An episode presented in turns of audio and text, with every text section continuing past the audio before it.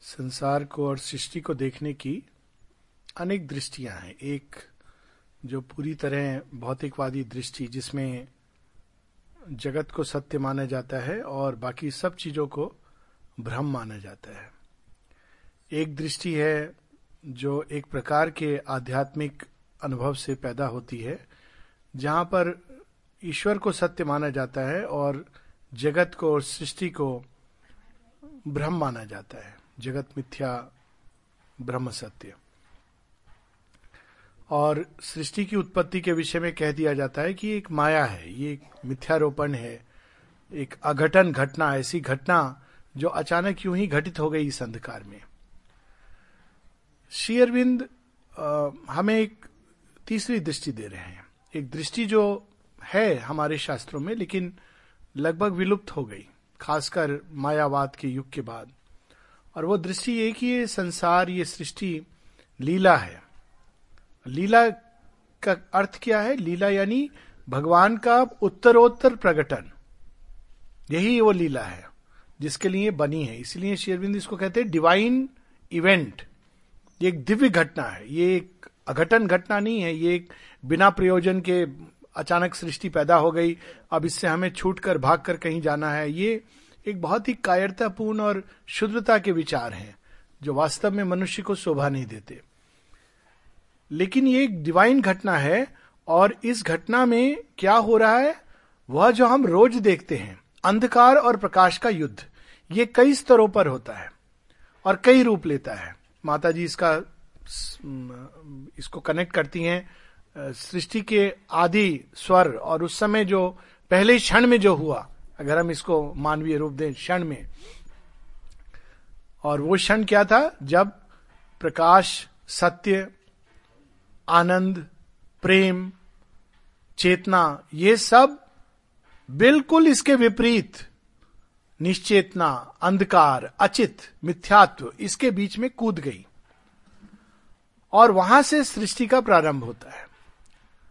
और हम सबके अंदर ये युद्ध चल रहा है। सत्य का, मिथ्यात्व के साथ, प्रकाश का, अंधकार के साथ, चेतना का, अचित, अचेतनता के साथ, आनंद का, पीड़ा कष्ट के साथ, प्रेम का, घृणा के साथ। और ये युद्ध सृष्टि में व्यापक रूप से चल रहा है। रोज हम लोग देखते हैं प्रकाश अंधकार का युद्ध। और मनुष्य के अंदर ये एक बड़ा क्रिटिकल रूप ले लेता है। ऐसे मुहूर्त होते हैं जब लगता है कि अंधकार हावी हो गया है। हमारे व्यक्तिगत जीवन में भी और समाज के जीवन में भी। अंधा, अंधकार, मिथ्यात्व मानो सब तरफ़ उसका बोलबाला है। और फिर ऐसे युग युग और क्षण आते हैं जब प्रकाश, सत्य, आनंद, ज्ञान, प्रेम, इनकी विजय होने लगती है। और हर वो व्यक्ति जो अपने अंदर थोड़ा सा जो भी अंधकार, हम सब थोड़ा प्रकाश, थोड़ा अंधकार, थोड़ा सत्य, थोड़ा मिथ्यात्व सब हमें दिया गया है। हम सब जब अप, अपने अंदर सत्य को धारण करते हैं और मिथ्यात्व को दूर करते हैं प्रकाश को वर्ण करते हैं और अंधकार को रिजेक्ट करते हैं त्याग करते हैं जब हम सब अपने अंदर आनंद को धारण करते हैं और कष्ट पीड़ा में विश्वास खो देते हैं हम सब जब प्रेम को घृणा पर विजय पाने में सहायक होते हैं हम सब जब अपने अंदर चेतना और चेतना की शक्तियों को विकसित करते हैं तो हम वास्तव में इस घटना में स्वयं को जोड़ देते हैं। हम जुड़े हुए हैं अनकॉन्शियसली। किंतु सचेतन रूप से जोड़ देते हैं और हम इस लीला में, इस प्रकटन में, उस उद्घाटन में सहायक बनते हैं। इसी घटनाक्रम में कभी कभी ये ये नित निरंतर चल रहा है। हर क्षण होने वाली ये घटना है। प्रकाश अंधकार का युद्ध, सत्य मिथ्यात्व का युद्ध। कभी कभी ये युद्ध अपनी चरम सीमा पर पहुँच जाता है। और उस चरम बिंदु पर स्वयं भगवान इस प्रकृति के आवरण को से बाहर निकलकर, या यू कहें, इस आवरण को एक वस्त्र की तरह धारण कर धरती पर प्रकट होते हैं, जिसको अवतार कहा जाता है। यदा यदा ही धर्म से ग्लानिर भवती भारत, अभ्युत्थानम अधर्म से तदात्मान सावित्री, माँ के ऐसे ही एक पुरातन काल में अवतरण की कथा है, जहाँ वो मृत्यु से और अंधकार से लड़ती हैं और सत्यवान को फिर से अंधकार के और मृत्यु के गर्भ से छुड़ा कर लाती हैं। उस कथा को आधार बनाकर श्री अरविंद श्री माँ के इस अवतरण की बात सबके सामने प्रस्तुत करते हैं। तो अगर हम सौ वर्ष पूर्व थोड़ा सा देखें तो हम ये बिल्कुल स्पष्ट रूप से देखेंगे कि धरती के ऊपर अंधकार और मिथ्यात्व का कितना बोलबाला था हालाँकि हर किसी को लगता है कि अभी ही सब कुछ है, लेकिन अगर सौ वर्ष पूर्व देखें, भारत ही नहीं, सारे भारत में देख लीजिए, भारत जिसको हम कहते हैं अध्यात्म की भूमि, वहाँ क्या हो गया था? ऐसी संकीर्णता, ऐसे अंधविश्वास, अनेकों अनेकों मत मतांतर, भारत की पूरी आध्यात्मिक ऊर्जा लुप्त प्राय होकर सरस्वती की तरह सिमट सिकुड़ गई थी कुछ मनुष्यों में और वे भी केवल मोक्षवादी धारा से जुड़े हुए थे। और अधिकांश अंधविश्वास और रूढ़ीवाद इसमें जुटा हुआ था। और यदि भारत की अवस्था थी तो बाकी देशों की तो बात ही हम क्या करें? पूरी तरह अंधकार। अगर आप विज्ञान के क्षेत्र में देखें तो विज्ञान डिक्लेयर कर चुका था कि भगवान है ही नहीं। या फ्रॉइड की साइको एनालिसिस जो ये कहती थी, मनुष्य केवल पशु है, उस हम लोग पढ़ते थे ना ये कुछ वर्ष पूर्व तक man is a social animal अभी भी शायद पढ़ते होंगे। मनुष्य कौन है? एक जीव जंतु है। तो नेचुरली फिर वो पशु जैसा व्यवहार करेगा, उसमें आश्चर्य की क्या बात है? यदि वो सोशल एनिमल है तो वो पशु की तरह व्यवहार करेगा। उससे मनुष्य और देवता के व्यवहार की अपेक्षा क्यों? तो अगर हम सौ वर्ष पूर्व का देखें, इसमें मैं इस समय स्वयं को रोक रहा हूँ जाने में, क्योंकि अपने आप में एक पूरा विषय है कि कैसा अंधकार था, जिसको हम लोग कहते हैं ना मध्य रात्रि घने अंधकार के बीच भगवान अवतरण लेते हैं। तो इस अंधकार के मध्य में श्री माँ श्री अरविंद आते हैं और सब चीज़ को एक नई दिशा, एक नई धारा देते हैं। हर चीज़ को प्रकाशोन्मुख करते हैं। जब प्रथम विश्व युद्ध चल रहा है, तब श्री अरविंद आर्य की लेखनी के माध्यम से प्रकाश की दिशा दिखाते हैं। जब द्वितीय विश्व युद्ध चल रहा है, उस समय मनुष्य के हाथों में वे सावित्री रख देते हैं। और और भी अनेकों अनेक उनकी लीलाएँ। और इसी में ये दूसरा कैंटो आता है बुक वन का। बुक वन, कैंटो वन और टू संक्षेप में सावित्री की कथा का एक प्रकार का संक्षिप्त विवरण है, मूल रूप में। तो कैंटो टू क्या है? इशू कितना अद्भुत नाम है। समस्या क्या है? लोग अक्सर कहते हैं ना, समस्या क्या है? प्रॉब्लम क्या है? हम लोग जाते हैं कभी वकील के पास, डॉक्टर के पास, इसके पास, उसके पास। समस्या का समाधान लेने। समस्या क्या है? ये कोई नहीं बताता। समाधान ज़रूर देता है, दे देता है। रोग है? हाँ, मेरे पास समाधान है, ये दवाई है, लिख लो। हमारे वाद विवाद हो रहा है, वकील कहता है, मैं तुम्हारी समस्या सुलझा दूँगा। पंडित के पास जाते हैं, ग्रह लग्न खराब हो रहे हैं, मैं राहु केतु को थोड़ा इधर उधर कर दूँगा। समाधान हो गया। समस्या नहीं मालूम है किसी को, ये इशू। क्या है वो इशू जिसके लिए माँ जगत जननी को स्वयं आना पड़ता है? तो यहाँ पर शेरविंद ने संक्षेप में प्रथम कैंटो में ये बताया है। अब दूसरे कैंटो में वो बताते हैं सावित्री क्यों आती हैं, मानव जीवन क्या है। हम लोग कहते हैं ना कि कर्मों में बंधा हुआ मनुष्य और एक जेल में मानो रहता है। और उस जेल से कौन उसको छुटकारा दिलाएगा? ये तो हम लोग सुनते आए कर्म बंधन और कर्म के अनुसार चलता जा रहा है। तो इस इस तरह से तो चलने, चलेगा तो कोई आशा नहीं रहेगी मनुष्य के लिए। शायद चार पाँच गिनती के मनुष्य उससे पार जाएँगे, बाकी सब तो इसमें सदैव बंधे रहेंगे। तो यहाँ पर page 18 issue a chattel and a plaything of time's lords मनुष्य की दशा का वर्णन है। प्ले थिंग मनुष्य सोच रहा है, वो प्रकृति के साथ खेल रहा है। वो जानता नहीं प्रकृति उसके साथ खेल रही है। वो अणु के साथ खेल रहा है डिस्कवर कर रहा है। प्रकृति कहती तो डिस्कवर कर, सारी न्यूक्लियर एनर्जी डिस्कवर कर, फिर मैं इसको तेरे सिर पे फोड़ूँगी। Chattel and plaything of time's lords कौन उससे डिस्कवर करवा रहा है? वह असुर और राक्षस, जो अंत तो गत्वा सिविलाइजेशन को नष्ट करना चाह रहा है। कैसी अद्भुत बात है। वो सोच रहा है, वो डिस्कवर कर रहा है। न्यूक्लियर एनर्जी निकल गई। और वो कह रहा है, ठीक है ठीक है डिस्कवर कर। शेरविंद की एक पोयम है and man blew out the earth before God had time to shout he played with atoms and blew out the earth before God had time to shout तो हम सोच रहे हैं, हम खेल रहे हैं लेकिन ऐसी शक्तियाँ जो खेल रही है। तो यहाँ पर a chattel and a plaything of time slots और one more pawn who comes destined to be pushed one slow move forward on a measureless board in the chess play of the earth soul with doom एक और डूम एक और धरती की आत्मा जो प्रकाशोन्मुख इस अभिप्सा को लेकर बैठी है। दूसरी ओर मृत्यु अचित अंधकार बैठे हैं। और दोनों के बीच शतरंज का खेल चल रहा है। उसमें आमतौर पर मनुष्य क्या होता है? वन मोर पॉन इधर से या उधर से। एक पूरे जीवन में एक कदम चलता है। कभी कभी वो भी नहीं चलता। कभी कभी ऐसे होते ना पौन बेचारा बैठी रहता है, कट जाता है। इतने जीवन। Such is the human figure drawn by time हम लोग चाहे कितना भी गर्वान्वित हो ले कि हम जी फला फला हैं। लोग अपना कार्ड रखते हैं ना, बनाते हैं, उसमें बहुत कुछ लिख के रखते हैं। और काल के जो लॉर्ड्स हैं, वो हँसते हैं इस पर। अच्छा ये सोच रहा है, ये बहुत बड़ा डॉक्टर है, बड़ा नामी गिरामी है तो उसी को हार्ट अटैक हो जाएगा, प्रेडिक्शन करने के पहले समाप्त हो जाएगा। ये बहुत बड़ा वकील है, सबकी समस्या है, सुलझाएगा। घर में बेटा बहू में झगड़ा हो रहा है, सुलझा तू समस्या। There is a sense of humour of time खेल अभी तो हमने इशू को ही नहीं पकड़ा. Such is the human figure drawn by time अब इशू का वर्णन हो रहा है. In this enigma of the dusk of God गोधूली की वेला. न संध्या संध्या ऐसी वेला. सुबह है कि रात है, ये नहीं मालूम. This slow and strange uneasy compromise of limiting nature with a limitless soul अक्सर लोग कहते हैं, मैं कॉम्प्रोमाइज नहीं करूँगा। हर क्षण कॉम्प्रोमाइज कर रहे हैं। किसके साथ? अपने ही अंदर.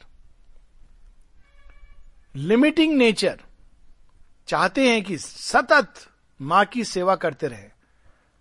रात को क्या होता है? थक जाता है शरीर। लिमिटिंग नेचर दिन को क्या होता है? अलस तमस आता है। ब्रेन क्या कहता है? आज छोड़ो। हृदय क्या कहता है? फला भला शादी है। प्राण तत्व क्या कहता है? अरे, वो भी तो इंपॉर्टेंट एंगेजमेंट है। आप देखिए, अंदर में अभिप्सा है। अक्सर लोग कहते हैं ना, हम करना तो चाहते हैं, पर हम क्या करें? हमारे ये बंधन है, वो बंधन है। बंधन कहीं नहीं है, प्रकृति के बंधन है। प्रकृति ने बाँध रखा है। सरेंडर किया हुआ है हमने प्रकृति को। कोई कह रहा था, सरेंडर बड़ा डिफ़िकल्ट होता है। सरेंडर डिफ़िकल्ट नहीं होता है, सबसे नेचुरल चीज़ है। जन्म के साथ, गर्भ में ही हम सरेंडर से प्रारंभ करते हैं जीवन। फिर किसको किसको सरेंडर करते हैं? जब बच्चा छोटा होता है तो माता पिता को सरेंडर करता है। थोड़ा बड़ा होता है तो मित्रों को सरेंडर करता है, शिक्षकों को सरेंडर करता है। फिर उन सबसे लड़ेगा और पति या पत्नी को सरेंडर कर देगा। फिर उनसे लड़ेगा, बच्चे को सरेंडर कर देगा। फिर जहाँ काम कर रहा है, वहाँ सबको सरेंडर किया हुआ है। लेकिन भगवान को सरेंडर नहीं होता। वहाँ कहता बड़ा मुश्किल है। या कहता है हमने सरेंडर कर दिया जी। वही तो करना होता है, क्योंकि ये सब सरेंडर तो अपने आप ऑटोमेटिक है। तो यहाँ पर limiting nature with a limitless soul मनुष्य के अंदर असीम संभावनाओं को लेकर उसकी आत्मा पैदा, जन्म लेती है और उन सब संभावनाओं को अभिव्यक्त करना चाहती है। लेकिन कर नहीं पाती। ये हमारी समस्या है। हमारी समस्या ये नहीं कि हम बीमार होते हैं और ये अगर हम चाहें, अगर हमारी आत्मा खुल जाए उन तत्वों के प्रति, उच्च चेतना के प्रति और शरीर ग्रहणशील हो तो कोई रोग नहीं जो दूर नहीं कर सकते हम। लेकिन लिमिटिंग नेचर, खुलता ही नहीं। अंदर कुछ खुल भी जाता है तो शरीर नहीं खुलता। उसकी श्रद्धा अभी मेडिसिन में ही है। Where all must move between an ordered chance and an uncaring blind necessity देखकर ऐसा लगता है ये यंत्रवत हो रहा है। कोई मतलब नहीं। अच्छा आदमी है और ट्रक के नीचे कुचल गया और बुरा आदमी बच गया। होता है ना, ऐसा कई बार होता है। ऐसा क्यों हो रहा है? ब्लाइंड अनकेयरिंग नेसेसिटी मानो वो शक्ति जो इसको चला रही है उसको कोई से लेना देना नहीं, आपकी अभीपसा, ये, वो, उसको देखती ही नहीं है। वो आपके शरीर पे हर तरह का अत्याचार करेगी। अच्छे खासे आदमी को बीमारी हो जाएगी। और शराबी जुआरी कबाबी आदमी 95 का हो रहा है और ठीक ठाक है। ये रियलिटी है। इसको हम केवल कार्मिक लॉ नहीं कह सकते, क्योंकि उसमें समस्या है।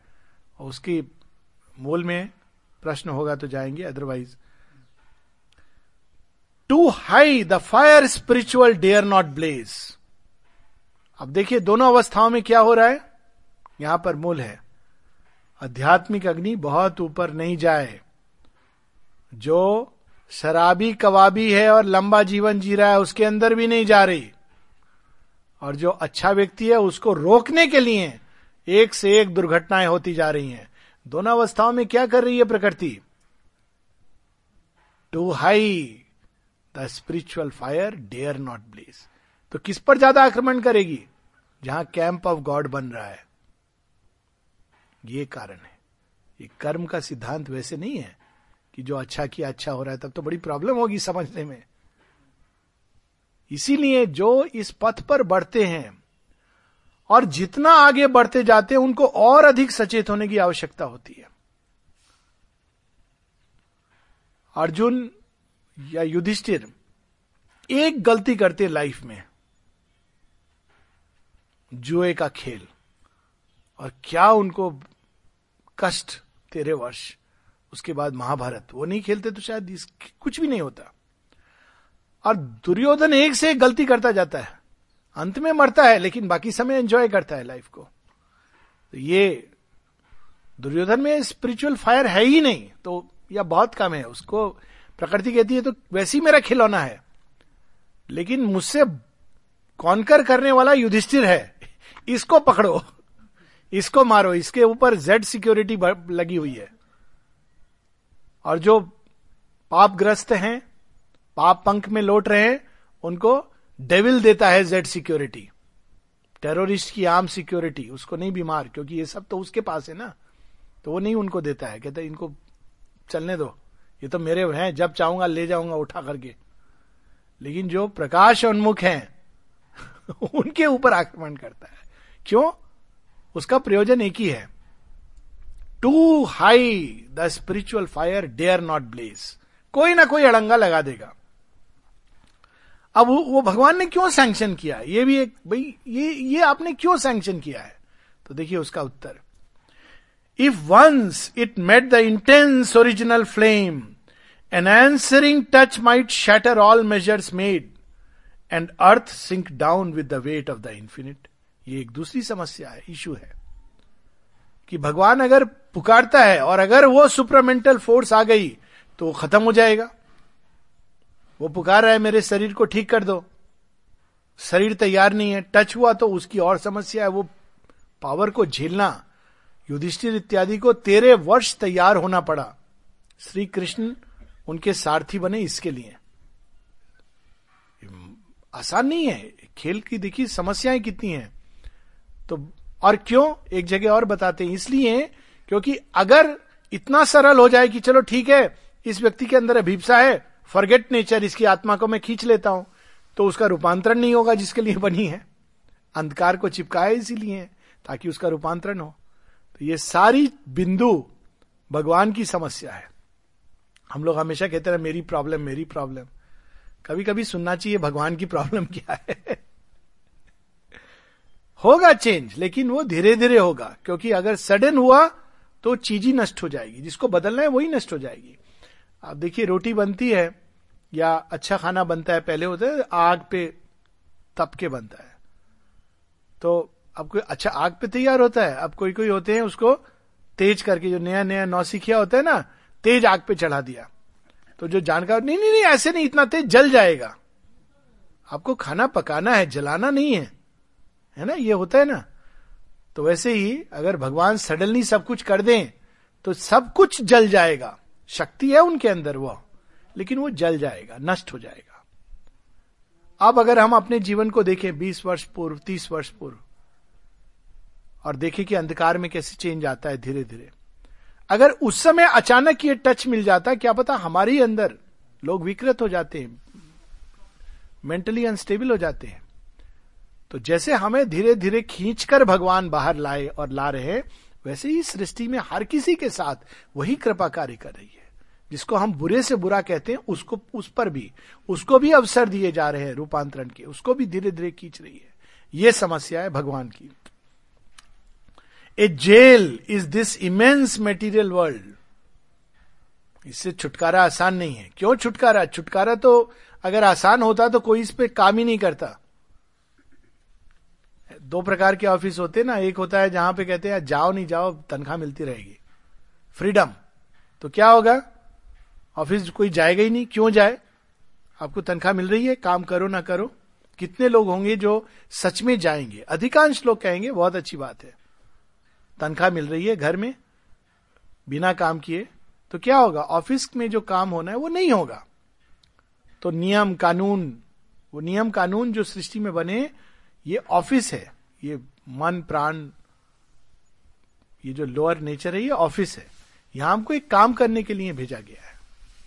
और हायर नेचर तो हमारा घर है, वहाँ से तो हम आए हैं। A jail is this immense material world. Across each road stand armed a stone eyed law stone eyed ऐसा नियम बने हैं कि जहाँ पर आप बोलेंगे कि, भगवान, मैं तो बहुत ईमानदार हूँ, मुझे बीमार मत करना कभी। जड़ तत्व जो पृथ्वी का बना है, उसमें ये नियम नहीं का लागू होता। वो ये नहीं देखता आप कितने ईमानदार हो। वो कहता है, आपको भी जड़ तत्व के रूप में तैयार हो कि नहीं? कसरत की है? नहीं की है। तो खाली ईमानदार हो तो तुम्हारे शरीर को रोग नहीं होगा, ऐसे कैसे होगा? नहीं जी, मैं बहुत ईमानदार हूँ। उसमें क्या हुआ? थोड़ा घी तेल खाता हूँ ज़्यादा। मीठे का शौक है। स्टोन आइड लॉ वो ये सब देख ही नहीं रही है। वो कह रही, शरीर के रूप में आप कितने खुले हो और तैयार हो। बस और कुछ नहीं देख रही है। ऐसा होता है ना, आप कहीं पर जाके बोलिए, हम लोग तो मानते हैं ना, माँ जगत जननी है। जाके बोलिए किसी ऑफ़िस में, मैं जगत जननी की संतान हूँ, मुझे आप मेरा काम फट से कर दो।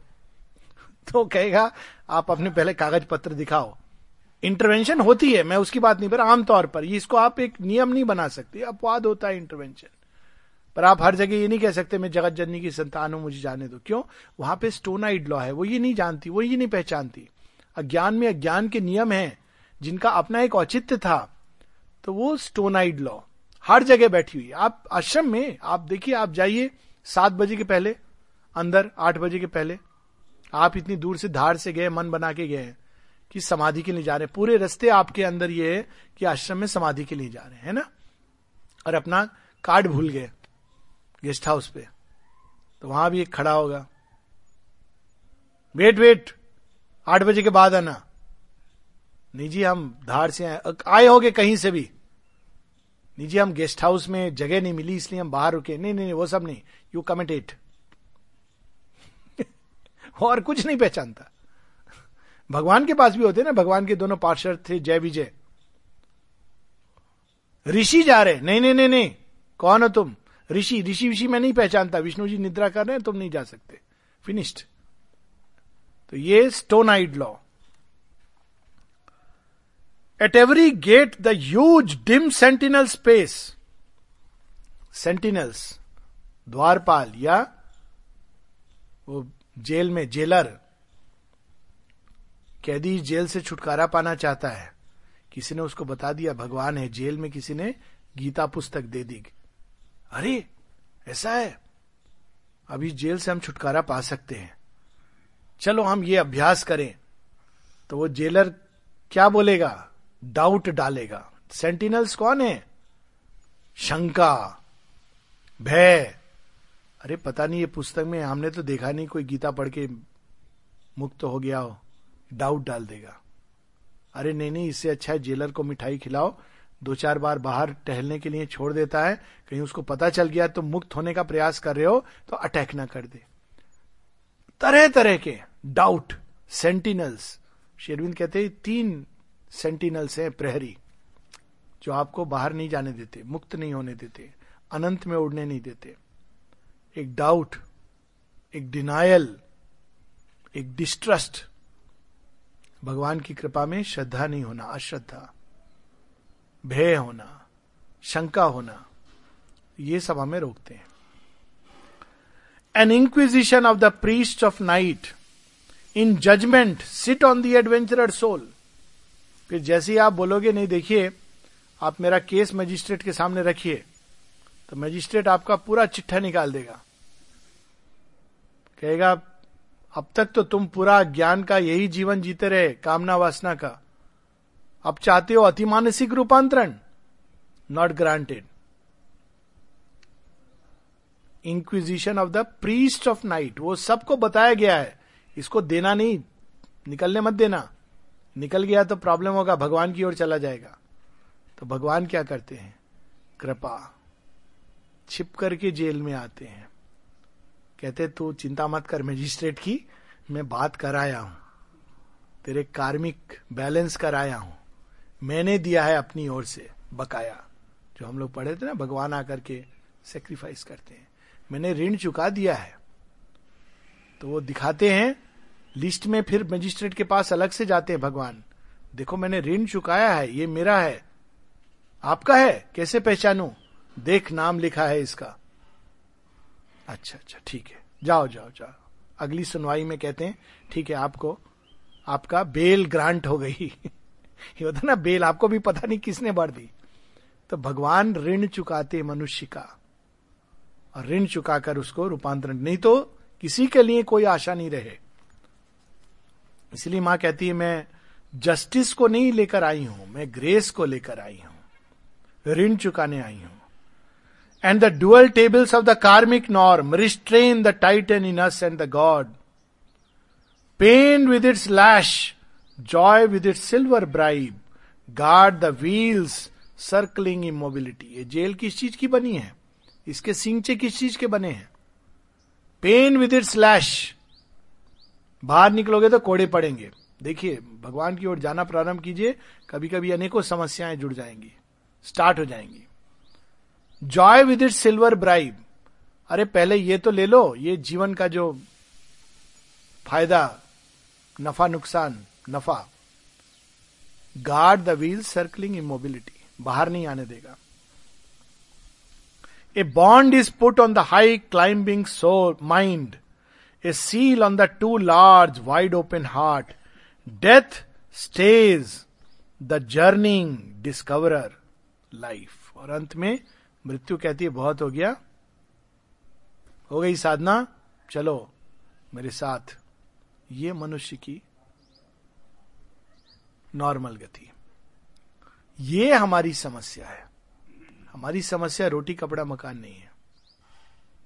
ये समस्या है। जिस दिन इसका समाधान हो जाएगा, जिस दिन हमारी नेचर प्रकृति के, प्रकृति हमारी आत्मा के अनुरूप हो जाएगी तो हमारी समस्याओं का परमानेंट सॉल्यूशन तो शेयरविंद हमें टेम्पररी सॉल्यूशंस ठीक है, वो देते हैं, क्योंकि मनुष्य की वो कंसेशन क्योंकि हम लोग वही चाहते हैं, वही उसी को कृपा समझते हैं।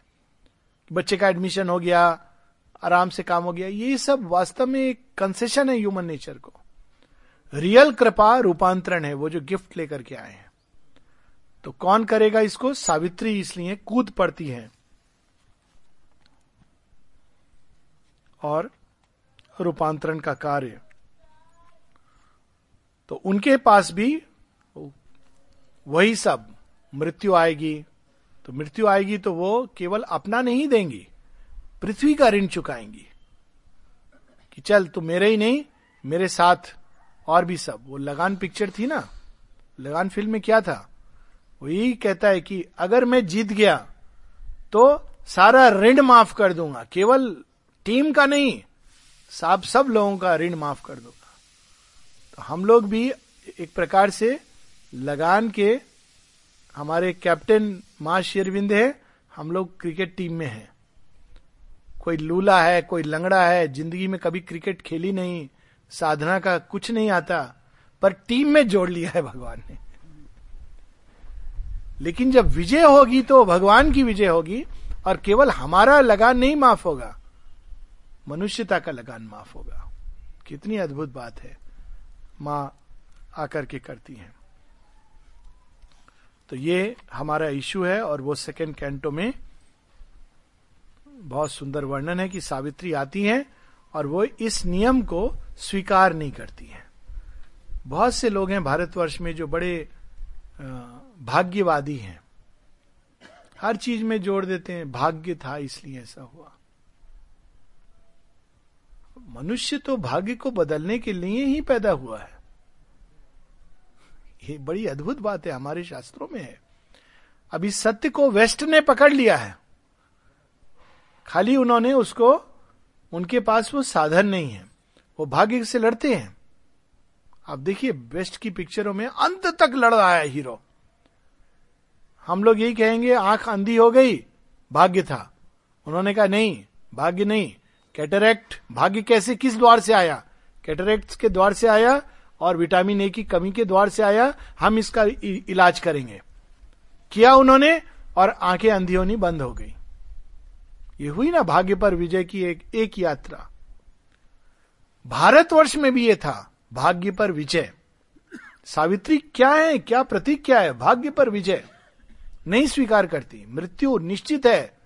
पक्का, नारद कहते हैं this was the day this day returning Satyavan must die ये भी नहीं कि may die must die Savitri कहती, नहीं मैं अस्वीकार करती हूँ इसको।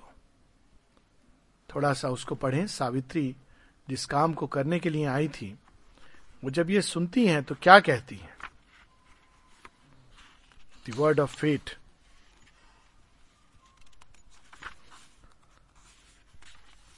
उनकी जो माता हैं, वो कहती हैं कि,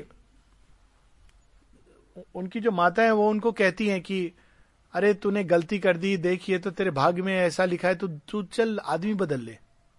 भाग्य बदल कई बार हम कहते हैं, मंगली है। इस लड़की से ब्याह मत, दूसरी से शादी कर लो, जिससे कि तुम्हारा भाग्य ठीक हो जाए। कितनी बड़ी मूर्खतापूर्ण बात है। होना ये चाहिए अच्छा ऐसा है। चलो, मैं अपने प्रेम की शक्ति से चेंज करूँगा। इसमें कुछ चैलेंज है। ये क्या कि ये सब देख करके आदमी इतना डरा हुआ है, राहु केतु से डरा हुआ है। बाकी हर चीज़ से डरा हुआ है। कहीं राहु केतु से डरा हुआ है, कहीं मंगल शनि से डरा हुआ है, कहीं डायबिटीज़ से डरा हुआ है ब्लड प्रेशर से डरा डरा डरा डरा, भगवान से भी डरा हुआ है। कब भय से मुक्त होगा? भगवान कहते निर्भीक बन।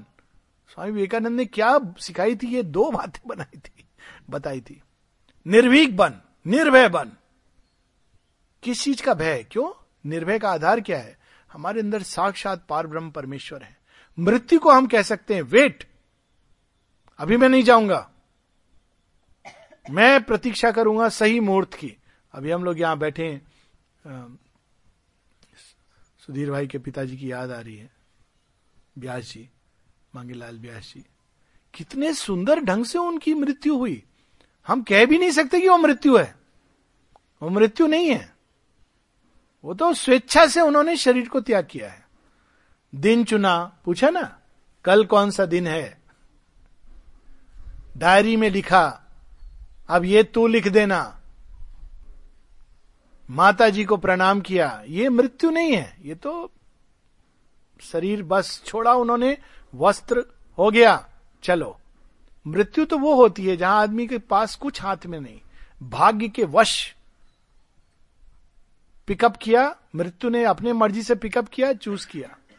यहाँ तो मृत्यु प्रतीक्षा करती है कि कब आऊँ, मुझे आपके शरीर से थोड़ा बहुत खेल करना है। ठहर जा, मैं बताऊँगा कब आओ। ये होती है मृत्यु। ये मृत्यु है ही नहीं। ये इसमें मृत्यु पर विजय है। तो सावित्री से जब ये कहा जाता है तो सावित्री क्या कहती है? कि मृत्यु होने वाली है। Page 435 but Savitri replied with steadfast eyes ये देखिए कैसा आर्य, कैसा होना चाहिए। एक हम लोग कहते हैं ना, भारत भूमि की संतान है, और थोड़े देर सेंटिमेंट आता है, खत्म हो जाता है। पर वास्तव में भारत भूमि की संतान भाग्यवादी नहीं होती। ये एक बहुत बड़ा मिथ्यात्व है, जिसके चंगुल में हमको बाँध दिया गया है। भाग है जी। इसको केवल आप ग्रह की शांति करो। ग्रह की शांति नहीं होती है। वो वास्तव में पंडित के पेट की शांति होती है। और ऐसे ही दे दो उसको। क्या ज़रूरत है ग्रह शांति? वो बेचारे को भी संसार में रहना है। अच्छा व्यक्ति है पूजा पाठ कर रहा है, उसको आप चढ़ावा दे दीजिए, उसमें कोई नुकसान नहीं।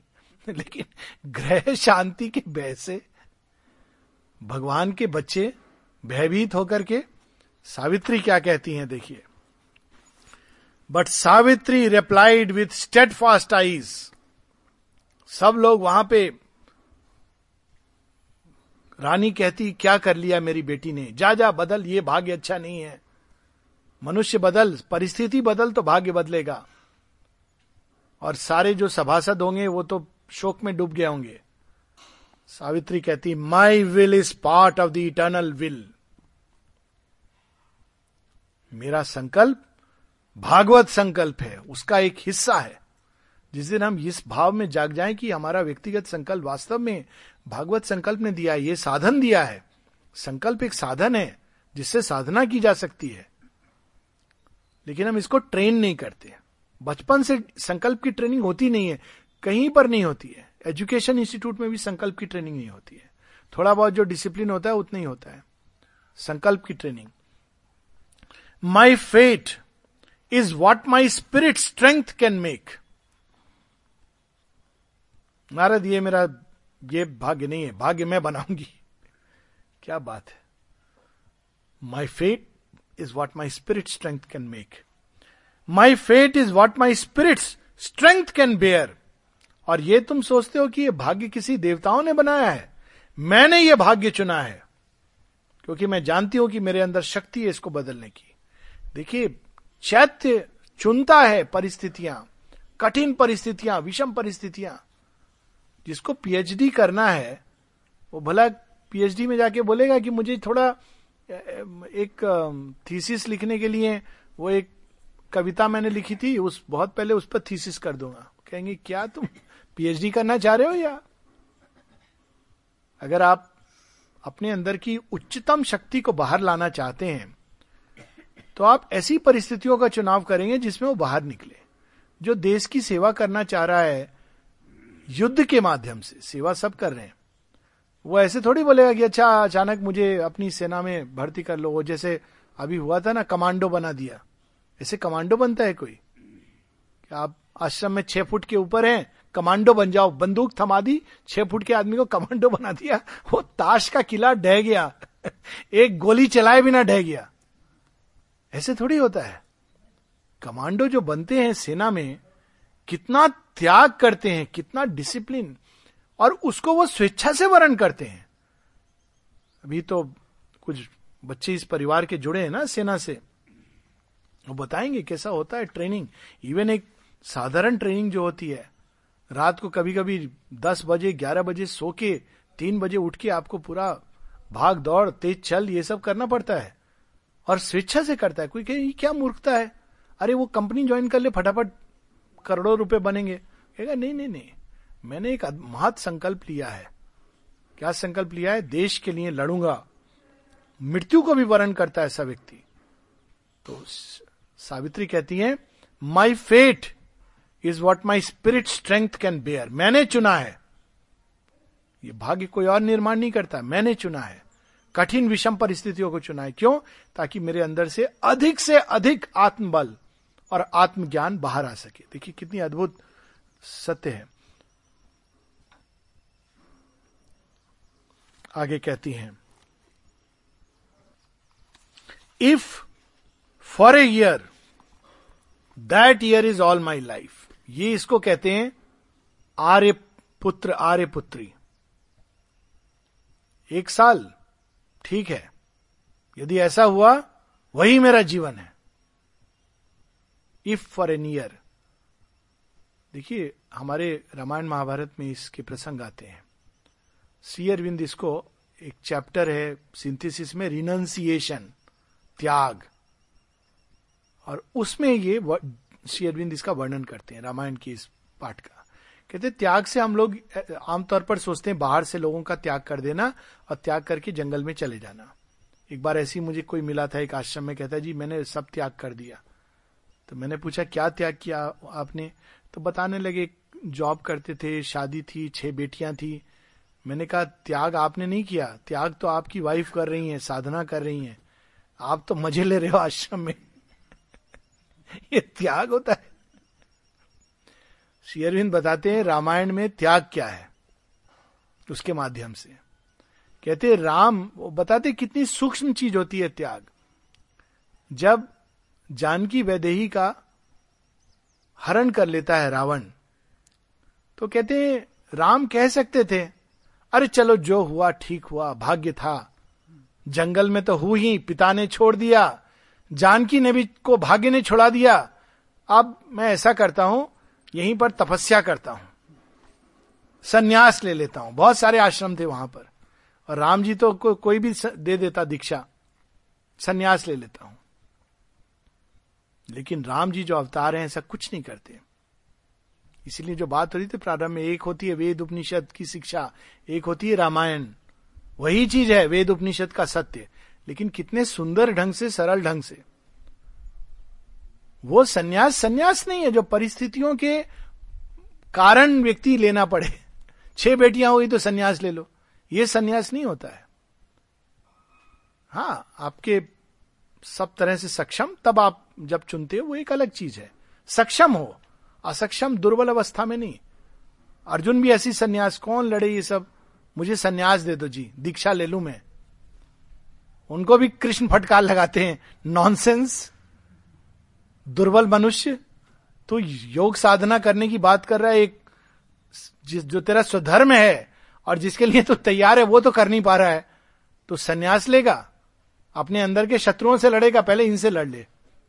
तो यहाँ सावित्री भी वही कहती है, ना, मैं नहीं फिर से चुनाव करूँगी, मैं तो यही चुनूँगी। कई बार लोग होते हैं ना, साधना में भी ऐसे भ्रमित हो जाते हैं। आके लोग बोलते हैं, अरे अरे, पता है, फला एक नए बाबा जी आए हैं।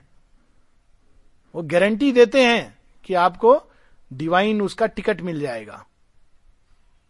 करना क्या है? कुछ नहीं करना है, बस जाइए उनके आश्रम में, मौज करिए, वो नाम दे देंगे बस। उसमें भी कैटेगरी है, एक पहला नाम देंगे, एक विशेष नाम देंगे।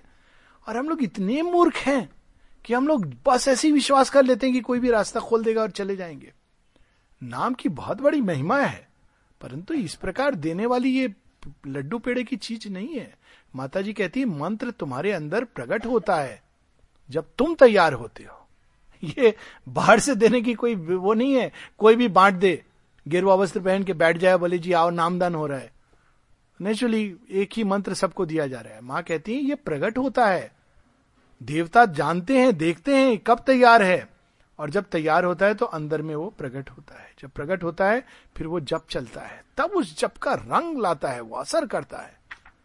It is not something external यहाँ वो कहती हैं कि, मैं अभी ये चुनाव करूँगी।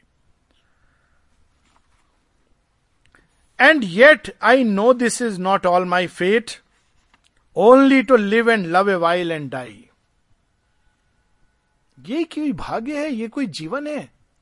और इस जीवन को हम इतना अधिक वो समझते हैं कि क्या जीवन? बड़े होंगे, गाड़ी आ जाएगी, घर आएगा, बच्चे कच्चे होंगे, उसके बाद छोड़ के चले जाएँगे। ये कोई लाइफ है? Only to live and love a while and die तो पशु भी का भी जीवन होता है ऐसा। मनुष्य में क्या होना चाहिए? For I know now why my spirit came on earth इसको कहते हैं स्मृति। एक शब्द होता है, बड़ा सुंदर, अद्भुत शब्द है, स्मृति। स्मृति आना। चैत्य स्मृति। जब जाग जाती है, तब आदमी की अभिप्सा जागती है और इनिशिएशन होता है। माँ अरविंद के योग में बाहर से इनिशिएशन नहीं होता है। अंदर से वो स्मृति जाग जाती है। इसी के लिए तो मैं आया हूँ। ये अंदर में भाव होने, प्रकट हो जाएगा। और जिस दिन ये भाव प्रकट होता है, उस दिन भाग्य के देवता अपने अपने गठरी समेट कर कहते हैं, जाओ, तुम्हें सौंपा माँ को। यही चलाएँगे। तब उस बंदर को मदारी नहीं नचाता, राम नचाते हैं। बड़ी सुंदर लाइन है ना, कि राम कैसे नचाते हैं। राम नचाने का बंदर को वो जब नचाते हैं तो हनुमान बन जाता है। जब मदारी नचाता है तो उल्टा हो, सीधा हो, पैसा दे, पैसे का वो थोड़ा सा मदनर को भी खिला देगा, वो बेचारा चेन में बंधा हुआ घूम रहा है। तो हम लोग भी भाग्य से तब तक बंधे होते हैं, जब तक हम लोग उस राम को नहीं पा लेते, जिस दिन हम पा लेते हैं, और हम कहते हैं, हमारी छोड़, मदारी, वो हमारे नचाने वाले हैं। ये जब जाग हो जाता है कि माँ हमारे भाग्य में जो कुछ होगा जीवन में, तब वो कहती, ठीक है, ला, मैं पकड़ती हूँ। नचाती वो भी है, अच्छे से नचाती है, ट्रेनिंग देती है। हनुमान बिचारों का जीवन अगर बिचारा एक सेंस में देखा जाए, जन्म से वो माता पिता का सुख नहीं देख पाए। जहाँ गए, फिर वहाँ जाते हैं, वो किसकिंदा वहाँ से भी सर्व इतने बल हो के भी भूल जाते हैं, विस्मृत हो जाते हैं, फिर वो किसकिंदा में भी बेचारे वो सुग्रीव के साथ like a renegade vagabond इधर उधर भटक रहे हैं। हनुमान जैसे शक्तिशाली को ये करना पड़ रहा है। कब उनकी गति प्रारंभ होती है, सदगति? जब राम पा लेते हैं। तो तब उनको स्मृति आती है। बड़ी सुंदर बात है ना, जब राम मिलते हैं तो हनुमान को स्मृति, अरे, इन्हीं के लिए तो मैं इतने दिनों से प्रतीक्षा कर रहा था। तो उसी प्रकार जब हमारे जीवन में माँ आती है फॉर दिस देखिए हम लोग अपना सकते ना? For I know now why my spirit came on earth तब हमें ज्ञात होता है कि हम क्यों आए हैं। I have seen God smile at me in Satyavan. I have seen the in a human face. ये जज्बा है होना चाहिए साधक का फिर इसके बाद थोड़ा सा और हम लोग पंद्रह मिनट पढ़ लें अब इसके बाद शेयरविंद पूरा बताते हैं कि सावित्री आई, कैसे आई, क्यों आई, अवतरण कैसे हुआ इस अभिप्सा को धरती ने कितने समय तक धारण किया है? किनके द्वारा धारण किया? उन अनेकों ऋषि मुनियों ने इसको अपने हृदय में धारण किया। एक बड़ी अद्भुत लाइन है, जिसकी मैं रतलाम में भी चर्चा कर रहा था। देखिए, बुक वन, कैंटो थ्री। अब यहाँ से पूरी कहानी शुरू होती है। ये कैंटो वन, टू में, a world's desire compelled her mortal birth world desire माँ भगवती का अनेकों अनेकों लोगों ने आवाहन किया। हम जिनके नाम जानते हैं, बाहरी ये मंत्री, वो मंत्री, ये रिच आदमी, वो, ये सब नहीं। कई ऐसे जिनका नाम भी नहीं जानते। श्री अरविंद के आने के बारे में एक कहानी है। वहाँ एक नागा सन्यासी थे। नागा सन्यासी नहीं थे, सन्यासी थे। योगी थे। नगाई जप्ता उनका नाम था ये। तो उनके शिष्यों में से तीन शिष्य जब नगाई जप्ता शरीर त्याग कर रहे हैं तो उनसे पूछते हैं, आपके जाने के बाद हमें मार्गदर्शन कौन देगा? तो नगाई जब तक चुप हो जाते हैं, फिर कहते हैं, अरे, तुम्हें तो मार्गदर्शन देने वह आ रहा है जो पूरे संसार को मार्गदर्शन देगा। अच्छा? कैसे पहचानेंगे हम? उसको? वह उत्तर से दक्षिण की ओर आश्रय ढूंढता हुआ आएगा। वो देखिए, जो सबको आश्रय देते हैं, आश्रय ढूंढता हुआ। हनुमान जी को भी था ना, राम जी आश्रय ढूंढते हुए जा रहे हैं। वे जो सबका आश्रय है कुटी बन रही है उनकी। वो जो संसार को आश्रय देता है वो आश्रय ढूंढता हुआ आएगा। उत्तर से दक्षिण की ओर। और, वो तीन बातों से जाना जाएगा। श्री अरविंद से जब पूछा गया तो कहा हाँ तो फिर नेचुरली वो लोग श्री अरविंद आए और मिल लिए तो उनको याद आई सारी बात। श्री अरविंद कहते हैं हाँ Yes, he was referring to the three madnesses which I have referred in my letter to Mrinalini. तीन बातों से जाना जाएगा। कौन सी तीन बातें थी? पहली बात, मैं इस देश को, इस राष्ट्र को उठाना चाहता हूँ। देखिए, कितनी अद्भुत बात है। ये श्री अरविंद की पहली बात है। ये देश, ये राष्ट्र उठेगा। किस लिए उठेगा? भगवान कृष्ण का कार्य करने के लिए उठेगा। क्योंकि यही उनकी, उनका संकल्प है। वासुदेव के लिए उठेगा। ये उनको, पहली चीज़ उनको दी जाती है ना, सनातन धर्म जेल में। मैं उठा रहा हूँ। ये उनका काम है, इस राष्ट्र का उठना और उसमें जो भी योगदान दे रहा है, वो वास्तव में माँ शेरविंद के कार्य से जुड़ा हुआ है। ये उनका एक कार्य है। दूसरा, उसमें वो ये कहते हैं कि लोग समझते हैं कि ये भारत केवल एक भूखंड है, लेकिन मेरे लिए वो देवी है, माता है, वो सब उसमें है। दूसरा वो कहते हैं कि कई लोग संतुष्ट हैं इससे कि भगवान है, मानते हैं, लेकिन मैं उनका साक्षात्कार करना चाहता हूँ। कैसा साक्षात्कार? पूर्ण रूप से, समग्र माम।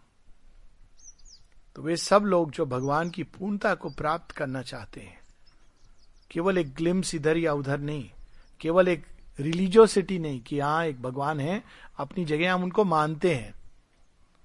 उतना काफ़ी नहीं है।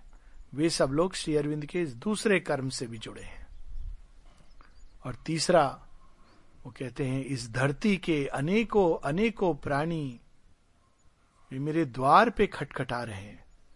और मैं जानता हूँ कि मेरे अंदर वह शक्ति है, सामर्थ्य है कि मैं इस गिरी हुई मानव जाति को ऊपर उठा सकूँ। दिव्यत्व की ओर ले जा सकूँ। उस उसमें वो दिव, दिव्यत्व की बात नहीं करते पर उठा सकूँ। वही ट्रुथ है।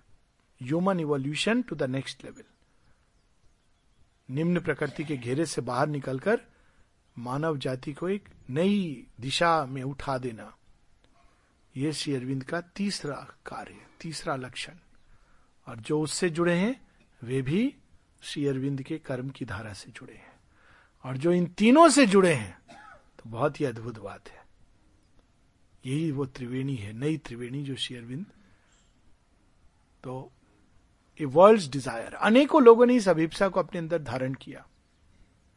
कौन जाने इस भूमि पर या आसपास किसने अभिप्सा की होगी? हे प्रभु, भगवान आए भगवान आए। और चला गया होगा, शरीर पूरा हो गया होगा। शायद उसके जीवन में भगवान दिखाई दिए कि नहीं दिए, हम नहीं जानते। लेकिन उसकी अभिप्सा इस मट्टी में चली गई होगी। तो उस मट्टी में फलित होने का समय आया।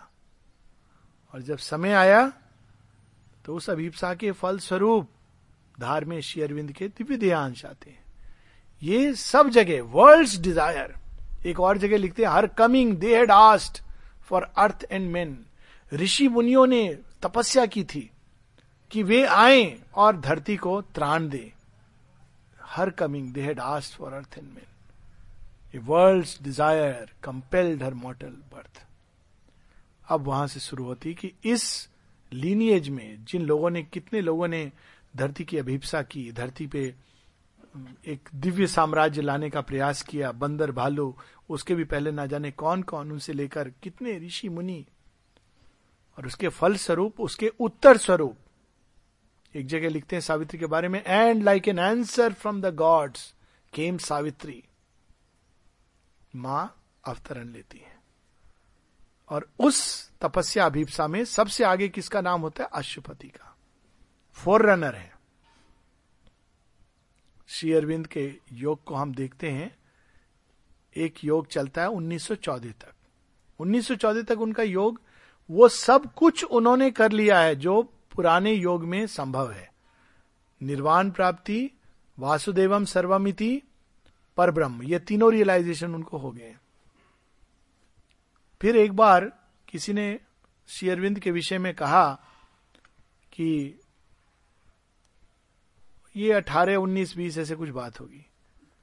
उनको समझ नहीं आया कि क्यों श्री अरविंद पांडिचेरी में है तो उन्होंने कहा he is groping for the way मनुष्य की भी एक से एक। शेयरविंद को ये डिसाइपल ने कहा कि ऐसा ऐसा उन्होंने कहा। श्री अरविंद, प्रतिक्रिया कितनी सुंदर है। कहते हैं, ये पहले कहा जा सकता होगा। 1914 के पहले, अब 1914 के पहले उन्होंने सब प्राप्त कर लिया है। फिर भी वो कहते हैं ग्रोपिंग फॉर एवे किंतु माँ के आने के बाद ये सच नहीं है। अब उन्होंने उसकी बात जो बड़े एक ऑर्डिनरी लेवल पे कही गई थी कैजुअली कही गई थी। शेयरविंद ने उसको एक कितना बड़ा रूप दे दिया, जिसको वासुदेवम सर्वमिति देख देख लिया हो। जेल के सिंचों में वासुदेव देखा हो जल जो पी रहे हैं वासुदेव देखा हो, कटोरों में वासुदेव देखा हो, जेलर में, भोजन में, वृक्ष में, जज में, वकील में, पक्ष के, विपक्ष के सब में वासुदेव देखा हो, कहीं कोई उसको कह सकता है ग्रुपिंग फॉर द वे पर शेयरविंद कहते हैं, यस. बाद में बताते हैं कि एक एवरेज वेदांतिन केवल भगवान के वस्त्र के बाहरी हेम हेम जानते ना वो? बाहरी किनारा। उसको मात्र छू पाता है। एक भक्त भगवान के वक्षस्थल पर कौस्तुभ मणि का दूर से दर्शन कर पाता है। मैं इससे संतुष्ट नहीं हूँ। ये सब रियलाइजेशन करने के बाद वो कहते मैं इससे संतुष्ट नहीं हूँ। ये सब रियलाइजेशन उनको हो गए थे। पर माता जी के आने के बाद तो एक लंबे समय तक हम देखें शेयरविंद के योग टिल 1914 बहुत कुछ उन्होंने जो कर रहे हैं, अपने अंदर कर रहे हैं, प्रयोग कर रहे हैं, वो सब उन्होंने लिखे भी हैं और कई सारे एक्सपीरियंस रियलाइजेशन माता जी के आने के साथ ही वो योग कलेक्टिव योग में बदलता है वितरित होना शुरू हो जाता है। आर्य सेंटेनरी ईयर है आर्य का। आर्य कब प्रारंभ होता है? माता जी के आने के दो ढाई महीने बाद। 21 जून को कंसीव किया जाता है और 15 अगस्त को पहला इशू निकलता है 1914 एक नई सोसाइटी का फॉर्म करती माँ द न्यू आइडिया नाम की सोसाइटी एक नया विचार, एक नया सत्य धरती पर प्रकट होने वाला है। तो एक और किताब के माध्यम से, एक और कुछ लोगों के माध्यम से प्रारंभ करती हैं। ये सब चीज़ें प्रारंभ होती हैं और फिर माँ मार्ग खोल देती हैं। शेरविंद कहती है, कहते हैं कि माँ के आने से मेरी साधना, वह जो कुछ मैं काफ़ी उसमें करता, एक छोटे अंतराल में सिद्ध हो गई। शेरविंद की वाणी है। और वो कहते हैं कि माँ नहीं होती तो मैं अपनी तो हेल्प कर सकता था, खुद को सुपरमेंटलाइज कर लेते। उनको चाबी मिल गई थी, सब कुछ। लेकिन मैं दूसरों की मदद नहीं कर पाता। माता जी के आने से यह संभव हुआ। तो ये सब कुछ अभीपसा धरती में ना जाने कितनों की गई। उस अभीपसा के प्रत्युत्तर में फलस्वरूप माता जी का दिव्य अवतरण होता है। हम सावित्री में हम देखेंगे दो भाग हैं। एक भाग अशुपति की तपस्या और दूसरा भाग श्री माँ की तपस्या। तो हम लोग शाम को अशुपति की तपस्या का एक भाग लेंगे और कल हम लोग श्री माँ की तपस्या till a camp of God is pitched in human time उसमें हम लोग थोड़ा स्किप करके पेजेस जा सकते हैं।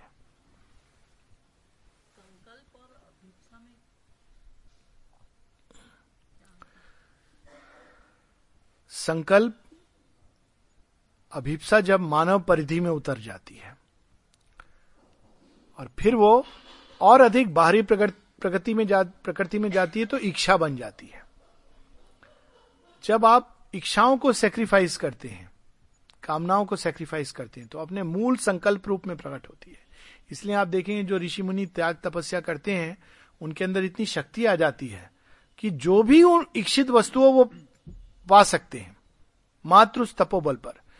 ओरिजिनली वो इच्छा में, वो कहानी आती है ना कौन ऋषि है नाम शायद विस्मृत, लेकिन वो कहानी है कि इंद्र उनके पास अप्सरा भेजते हैं तिल्लोतमा तो वो अपना रिझाने का काम करती हैं, फिर वो ऋषि कहते हैं अच्छा इंद्र ने भेजा है तुम्हें, ठहरो। तो अपनी जंगा से वो एक और अप्सरा प्रकट करते हैं, उर्वशी। कहते ये मेरी ओर से भेंट दे दो इंद्र को. तो ये कहानी संकेत है। जब हम इच्छाओं को अंतर्मुखी बनाते हैं तो वो डिनाई किस लिए? एक हायर तो हमारी संकल्प शक्ति बढ़ती जाती है। वो संकल्प शक्ति को हम बाहर लगा सकते हैं, उस संकल्प शक्ति के आधार पर असुर भी इस तरह की तपस्या करते हैं। इच्छाओं को दमन करते हैं, संकल्प को बढ़ाते हैं, लेकिन फिर उस संकल्प को अपने ईगो के पोषण में लगा देते हैं। फिर उस संकल्प शक्ति को अगर हम अपने मूल रूप में ले जाएँ तो वो संकल्प शक्ति दी गई है भागवत संकल्प को पूरा करने के लिए। तो वही अपने मूल स्वरूप अभिप्सा में प्रकट होती है। तो संकल्प मानव प्रगति, प्रकृति के अंदर एक साधन है। अभिप्सा ही है। लेकिन अभिप्सा ने एक ऐसा रूप लिया है जो निम्न प्रकृति में तो उसमें अनेकों प्रकार के संकल्प होते हैं। कि हम ऐसा करेंगे, वैसा करेंगे, वो भी एक संकल्प। और जब तक पूरा नहीं होता तब तक हम दृढ़ रहेंगे, दृढ़ निश्चय बनेंगे।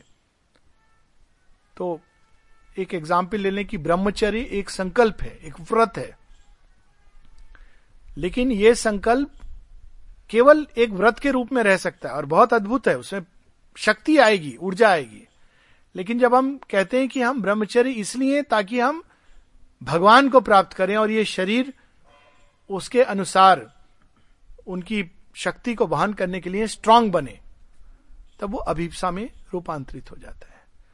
लेकिन संकल्प ये भी हो सकता है कि हम व्रत रखेंगे सोलह सोमवार ताकि एक अच्छा वर मिल जाए। ये भी एक संकल्प है। और रखते हैं, ये एक लोअर नेचर में ये संकल्प भी कार्य करता है। संकल्प की शक्ति। और इच्छा क्या होती है? इच्छा तो बस दास बनाती है। इच्छा क्या हो? चल खाना खा ले, भूख लगी है, खाना खा ले। तो वो वो भी, उसमें भी हम कहते हैं, मन कर रहा है, मैं खाना खाऊँगा, अभी खाऊँगा। तो वो कुछ लोग कह सकते हैं कि ये विल है, विल नहीं है, ये डिज़ायर है। वही संकल्प शक्ति है बिल्कुल बाहरी प्रकृति में आके सिमट गई। और उसकी जो अग्नि थी, जो बनी थी, पैदा हुई थी आसमान तक ले जाने के लिए, वो केवल भोजन में अटक कर रह गई। और कोई अगर प्रश्न है तो। उन्नीस सौ चौदह में फ़र्स्ट टाइम माता जी फिर वापस बाहरी कारण तो सेकंड वर्ल्ड वार का शुरू होने के कारण से उनको फ़र्स्ट हाँ फ़र्स्ट वर्ल्ड वार लेकिन उसके पीछे हाँ माता जी आई फिर क्यों गई? पहले तो उसका एक बाहरी वो ले लें बड़ी अद्भुत चीज़ है बाहरी। बाहरी में भी संकेत है। बाहर से माता जी बताती हैं बाहर से तो कारण वैसे फ़र्स्ट वर्ल्ड वार क्योंकि उनके हस्बैंड को बुलाया गया और नेचुरली वो वीज़ा वगैरह जो भी लिमिटेशन रही होगी। पर वो कारण ऑब्वियसली नहीं था। माता जी कहती हैं कि यदि श्री अरविंद एक बार कह देते जस्ट वंस तो मैं रुक जाती। परंतु उन्होंने कुछ नहीं कहा। हिमालयन साइलेंस क्यों नहीं कहा? वो तो जानते थे माँ है। क्यों नहीं कहा? उसके पीछे क्या कारण रहा होगा? अब यहाँ पर हम लोग उस अकल्ट में प्रवेश करते हैं। श्री अरविंद इस बात को बताते हैं कि जब माँ आई और ये स्पष्ट हो गया कि ये दोनों आएँगे, देखिए, हमेशा यही कहानी रही है। कृष्ण और राधा को मिलने नहीं दिया गया। राम और सीधा को मिलने नहीं दिया गया। क्राइस्ट और मैगडेलिन को मिलने नहीं दिया गया। बुद्ध को अलग होना पड़ा। ये क्योंकि जो शक्ति होती है, वो साथ मिलेगी तो एक नई सृष्टि का निर्माण कर सकती है। तो जब माँ आती है शेरविंद के पास तो ये तो बहुत बड़ी उत्क्रांति आएगी। तो सारी असुर शक्तियों ने मिलकर धरती के ऊपर वह प्रेसिपिटेट कर दिया। एक ऐसी विकट परिस्थिति, ऐसे संकट, कि यदि माँ और शेरविंद कहते, नहीं, ठीक है, कोई बात नहीं। देखा जाएगा, जो होगा। तो वर्ल्ड वार की विभीषिका में ना जाने क्या क्या नष्ट हो जाता। असुर राक्षस नहीं छोड़ता तो कई बार जैसे आश्रम में माँ कहती थी, जब आश्रम की परिसर में रह के लोग नहीं रह पाते थे तो माँ कहती थी, दूर चले जाओ थोड़े समय।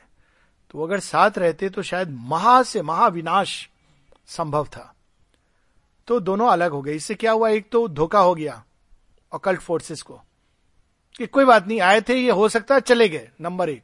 नंबर दो, क्या हुआ? माँ ने पूरी ऊर्जा अपनी विश्व युद्ध में डाल दी। एक काम उन्होंने शुरू किया। वहाँ बॉर्डर पे जाके माँ ने काम किया है। वार में। फ्रंट पे वो जाके जो आते थे लोग सब देखती हैं माँ। उस समय दो बड़े संकट आए थे। एक, एक युद्ध और एक संक्रमण रोग का। दोनों पे माँ काम करती हैं। उस विष को पीती हैं। और शेयरविंद क्या करते हैं? कहते नहीं ये तो मनुष्य अगर तैयार नहीं होगा तो महाविनाश हो जाएगा। वो तो जैसी आएँगी फिर से महाविनाश होगा।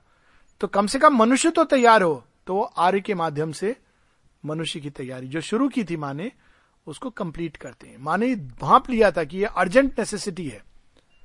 वो तो कार्य करेंगे, लेकिन मनुष्य तो तैयार हो। तो मनुष्य को तैयारी का काम। तो ये दोनों जब हो जाते हैं, और माँ इसका वर्णन करती हैं, कि जब श्री अरविंद को पहली बार मिलती है, वो जो विजन उन्होंने देखा था, वो देखा उन्होंने, माँ कहती, इसके बाद एक लंबा अंतराल होता है। उसमें कई अनुभव होते हैं। और उस अनुभव की चरम सीमा कहाँ पहुँचती है, माँ कहती है, जो एक प्रार्थना उन्होंने लिखी है प्रेयर्स एंड मेडिटेशन में the food since man refuse the food that I had prepared for thee O Lord I offered it back to you माता जी तैयारी ये सब करती हैं, दूर रहकर, मनुष्य को तैयार करने का, लेकिन मनुष्य स्वीकार नहीं करता है। तो फिर माँ कहती है, देखो, जितना प्रयास, माँ कहती भी है, वो सुप्रीम को कहती है, मैंने बहुत प्रयास किया था मिथ्यात्व को रूपांतरण करने का। स्वीकार नहीं कर रहा। कौन था वो मिथ्यात्व का? उनके साथ उनका ही पति। मिथ्यात्व का असुर। तो माँ बहुत प्रयास करती, कहती, नहीं। और वो जानता था कि वो माँ है। और उनसे बार बार कहता, मैं जानता हूँ कि तुम जगत जननी माँ हो। तुम मुझे क्यों नहीं भगवान बना देती? भगवान माने पावरफुल असुर क्यों नहीं बना देती? और जब माँ रिफ्यूज करती थी, उनको पीड़ा देता था, कष्ट देता था। बहुत तरह की पीड़ाएँ दी है। माँ उस सबको आत्मसात करती रही। फिर फाइनली वो एक विजन होता है, उसमें देखती है माँ शेरविंद दोनों, वो एबिस में गिरता जाता है, वो एक लंबा विजन है। तब माँ सुप्रीम उनके सामने प्रकट होते हैं, और माँ कहती हैं कि, इस समय ये नहीं हो पाएगा, ये काम बाद में होगा।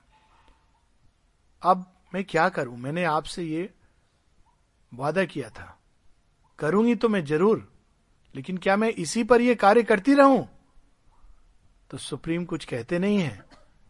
उन्हें लेकर के वेस्टवर्ड टर्न कर जाते हैं। जापान से वेस्टवर्ड, और सीधा माँ कहती हैं, कहाँ रख देते हैं? पांडिचेरी में, श्री अरविंद के सामने। नेक्स्ट डे उनका पति कहता है, चलो हम पांडिचेरी फिर से चलते हैं, बिना कुछ कहे। और वो बैठकर पांडिचेरी आते हैं। वो चीज़ फिर माँ कहती है, जब हम लोग दूसरी बार पांडिचेरी में आते हैं, मिलते हैं, क्योंकि उन्होंने ये सब एक्सपीरियंस कर लिया था।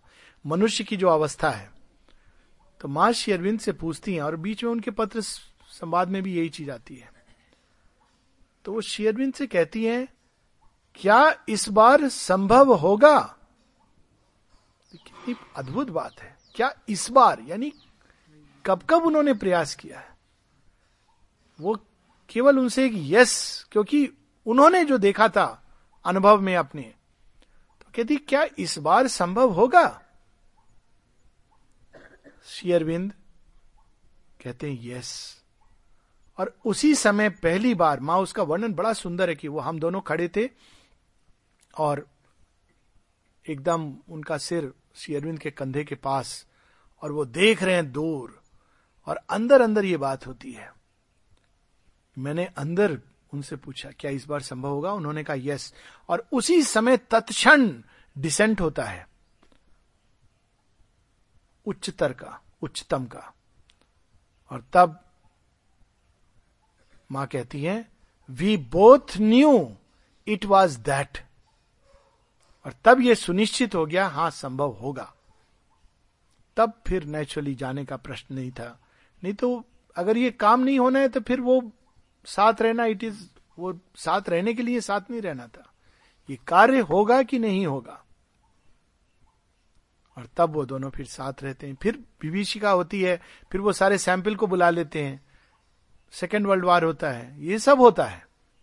लेकिन माँ फिर रुकती नहीं है। एक बार वो श्री अरविंद का यस मिलता है तो उसके बाद वो रुकती नहीं है तो सीधा सुपर माइंड डिसेंड उसके बाद भी नहीं रुकती है, बहुत कुछ उसके बाद भी करती है। तो ये कारण था उनके अलग होने का।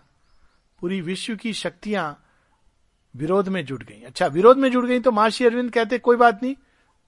लेकिन उसमें क्या होता, मनुष्यता नष्ट हो जाती। जिनको चेंज करना उन्हीं को नष्ट कर देती। वो उन सबको अपना भाजन बना रही थी। और मनुष्य को कुछ नहीं मालूम था। वो क्यों महर्षि अरविंद की प्रति खुलता रिसेप्टिव होता ओपिन उसको तो मालूम भी नहीं है कि ऐसी कोई चीज़ है। वो तो इधर उधर भागता, छटपटाता। महर्षि अरविंद साथ में रहते, लेकिन कार्य नहीं पूरा होता। इसलिए माँ शेयरविंद से दूर जाती है। और मैं इसको एक थोड़ा सा एक सॉफ्ट टच जो मेरा अपना, ये तो एक इनर ट्रूथ है। मैं इसमें एक और चीज़ जोड़ देता हूँ। और वो हम सब के लिए बड़ी प्रासंगिक है। माँ ने हर प्रकार की पीड़ा देखी, मनुष्य की, और अपने अंदर उसका विष पिया। लेकिन सबसे बड़ी पीड़ा क्या होती है? ओरिजिनल पीड़ा सफरिंग का मूल स्रोत, भगवान से बिछुड़ने की पीड़ा। उस पीड़ा को भी तो अनुभव करना है जगत जननी को। वरना वो कैसे जानती कि पांडिचेरी से जब लोग छोड़ करके समाधि धार आते हैं तो उनको कैसा लगता होगा? इस पीड़ा को भी तो वो सहन करेंगी, तभी तो उसका निराकरण करेंगी। तो इस पीड़ा को भी उन्होंने अपने अंदर अनुभव किया। वो बताती हैं, जब श्री अरविंद से दूर जाती हैं तो माँ कहती है I left my psychic being चैत्य को छोड़ दिया। बीमार पड़ गई, बहुत बुरी तरह, मरना सन्न हो गई माँ। इस तरह से वो अनुभव करती हैं, क्योंकि उन्होंने तो सीधा देख लिया था भगवान है। हम लोग तो फिर भी झिल्लियों के थ्रू देखते हैं। उस पीड़ा को अनुभव करना भी आवश्यक था। किसके लिए? हम सबके लिए। ताकि उसका भी हल कि कैसे दूर रह के भी रहा जाता है। उसके बाद आप प्रार्थना पढ़िए, पहली प्रार्थना जब दूर होती है, harsh always the same harsh solitude वही अकेलापन। कैसा अकेलापन? कठोर हार्श उस समय कहती हैं, क्या सच में इस जीवन का कोई प्रयोजन है? आप प्रार्थनाएँ पढ़ेंगे उसके बाद की तो। लगता है, माँ जगत जननी ऐसा क्यों लिख रही हैं? जैसे हम लोग कहते हैं ना, राम क्यों विलाप कर रहे हैं? सीता सीता सीता सीता। भगवान है, जानते हैं, मार देंगे, ले लेंगे। यही तो मूर्खता या हम कहें ये लोअर नेचर अविद्यामयी माया सती करती हैं। शिव, तुम इनको सच्चिदानंद ब्रह्म कर रहे, कह रहे हो, प्रणाम कर रहे हो। ये तो ऐसे भटक रहे हैं अपनी पत्नी के वियोग में। तो शिव कहते, पत्नी के वियोग में नहीं भटक रहे हैं। वे तो अपनी ही शक्ति के वियोग में भटक रहे हैं। क्योंकि शक्ति के बिना, हे सती, मैं शिव भी शव हो जाता हूँ। तो उनको वियोग कैसे नहीं होगा? नहीं नहीं नहीं, ये साधारण वियोग है। मैं टेस्ट करूँगी। मनुष्य अक्सर ऐसे लोग प्रश्न करते हैं। मैं टेस्ट करूँगी। जाओ, परीक्षा लो। तो ओट में हो जाती है सीता का रूप धर के। राम देख के कहते हैं, हे माते, प्रणाम। आप जाइए। शिव भी उसी तरह वियोग कर रहे होंगे जैसे मैं वियोग कर रहा हूँ यहाँ, सीता माता के लिए। ये है। माता जी जब जाती हैं तो उनका वियोग, जब आप पढ़ें तो रामायण की वो बात याद आती है। और मूर्ख मनुष्य ऐसा सोचते अरे, वो तो जगत जननी माँ है, उनको क्यों ये दुख हो रहा है? वो तो जानती है, भगवान है, मानो भगवान बस यही इसी बात में खुश है। वो लीला जब करते हैं तो रियल अर्नेस्ट में, शेरविंद कहते हैं, भगवान भगवान होते हैं, पर जब अवतार लेते हैं तो रियल अर्नेस्ट में वो काम करते हैं। गंदगी में एक्चुअली उतरते हैं, उसको विष को पीते हैं। ये केवल ऐसे नहीं कि शिव ने विष पिया तो नीलकंठ क्यों हुए? तो वो तो भगवान है तो विष कहीं हजम कर जाते, ऐसे नहीं है। It's a real earnest labour God's labour तो माता जी ने सब पीड़ाएँ देखी हैं, परंतु इससे बड़ी कोई पीड़ा नहीं, भगवान से अलग होने की। और इसी ओरिजिनल पीड़ा के कारण हम सब पीड़ित हैं। जब आत्मा जान लेती है भगवान तो वो आनंदित हो उठ पड़ती है। जब मन जान लेता है भगवान तो मन आनंदित हो उठ पड़ता है। जब हृदय जान लेता है भगवान तो वो हृदय आनंदित हो उठ पड़ता है। जब प्राण तत्व जान लेता है भगवान तो वो सुख दुख से मुक्त होकर आनंदित हो उठ पड़ता है।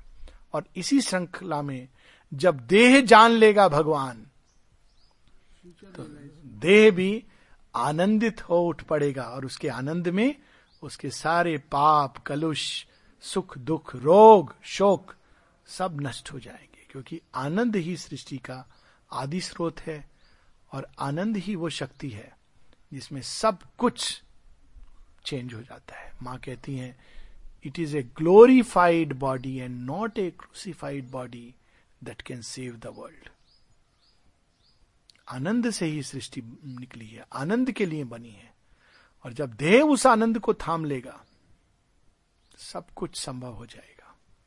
आज ही शायद म्यूज़िक में सुबह हम लोगों ने पढ़ा सुनाना this wonderful world of delight आज सुबह म्यूज़िक लगाए थे ना? This wonderful world of delight waiting at our gates for our call to come आनंद प्रतीक्षा कर रहा है हमारे द्वार पर। परंतु हमें क्या चाहिए? सुख। सुख चाहिए तो दुख आएगा फ्री आएगा। आप सुख को कामना करेंगे, सोचेंगे दुख ना आए, ये संभव नहीं है। दुख तो हेल्प करने आएगा, ताकि हम सुख में बंध ना जाए। तो दुख भगवान जोड़ देते हैं, विधान है ऐसा, ताकि ये मनुष्य बंध ना जाए। परंतु दुख का मूल क्या है? सफरिंग सफरिंग के कारण है लॉन्गिंग यही लॉन्गिंग चेंज हो जाती यर्निंग अभिप्सा में